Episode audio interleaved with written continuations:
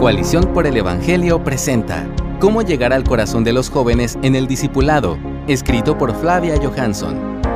Este es un fragmento adaptado del libro Líder de Jóvenes, 12 marcas para impactar a las nuevas generaciones. A lo largo de los años, he aprendido una fórmula para llegar al corazón de los jóvenes en el proceso del discipulado y la consejería bíblica. Amar, conocer, decir y hacer. Las palabras en la fórmula no se tratan de pasos a seguir en orden, sino que todas ellas son la esencia de la vida ministerial que busca llegar al corazón de las personas y ser un instrumento en las manos del Señor. De hecho, este modelo de ministerio personal no es solo para aplicarlo en un ambiente formal, así que te animo a que sea tu estilo de vida.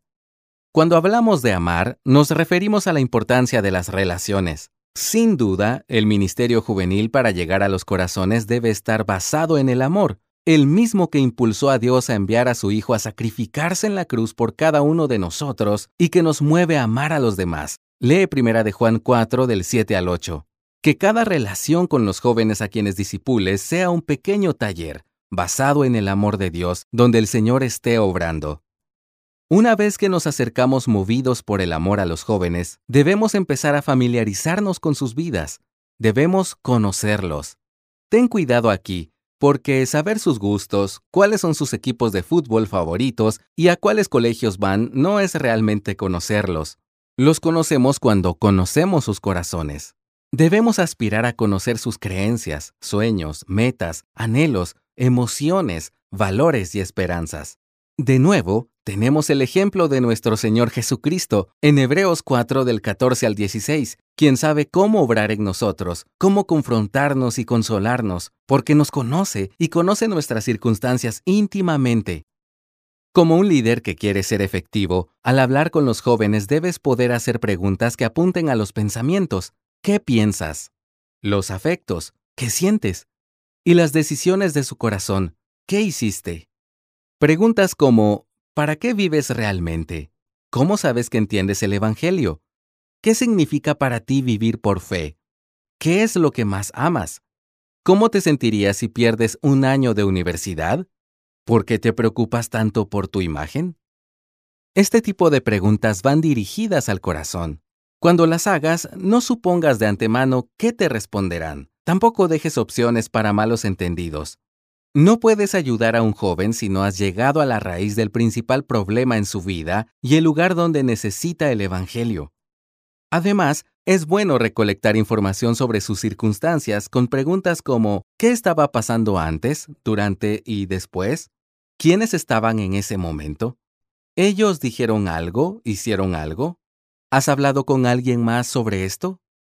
Siempre es bueno tener más información, no quedarte con lo que ellos te están diciendo en el momento.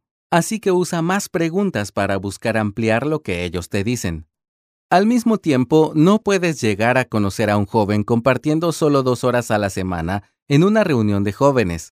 Por ende, te animo a compartir tiempo con los jóvenes fuera de las reuniones. Invierte tiempo en la semana para hacer cosas más informales con ellos, como salir a tomar un café, salir a caminar o ver una película en grupo. A medida que empieces a pasar más tiempo con ellos, irás conociéndolos como realmente son. Conocer sus corazones y luchas te ayuda a que puedas hablarles la verdad en amor, mostrándoles qué dice la palabra de Dios sobre lo que ves en ellos. Lee Efesios 4:15.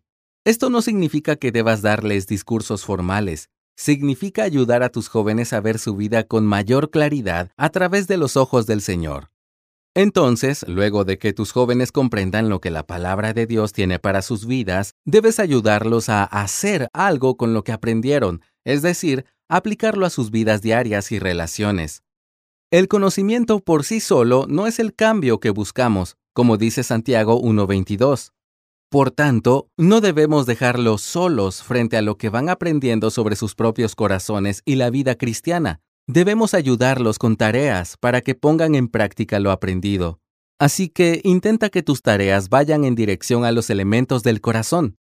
Que haya tareas de memorización de versículos, lectura bíblica, preguntas sobre la lectura, pero también cuestiones prácticas como arrepentirse, pedir perdón, hablar con alguien, rendir cuentas, entre otras.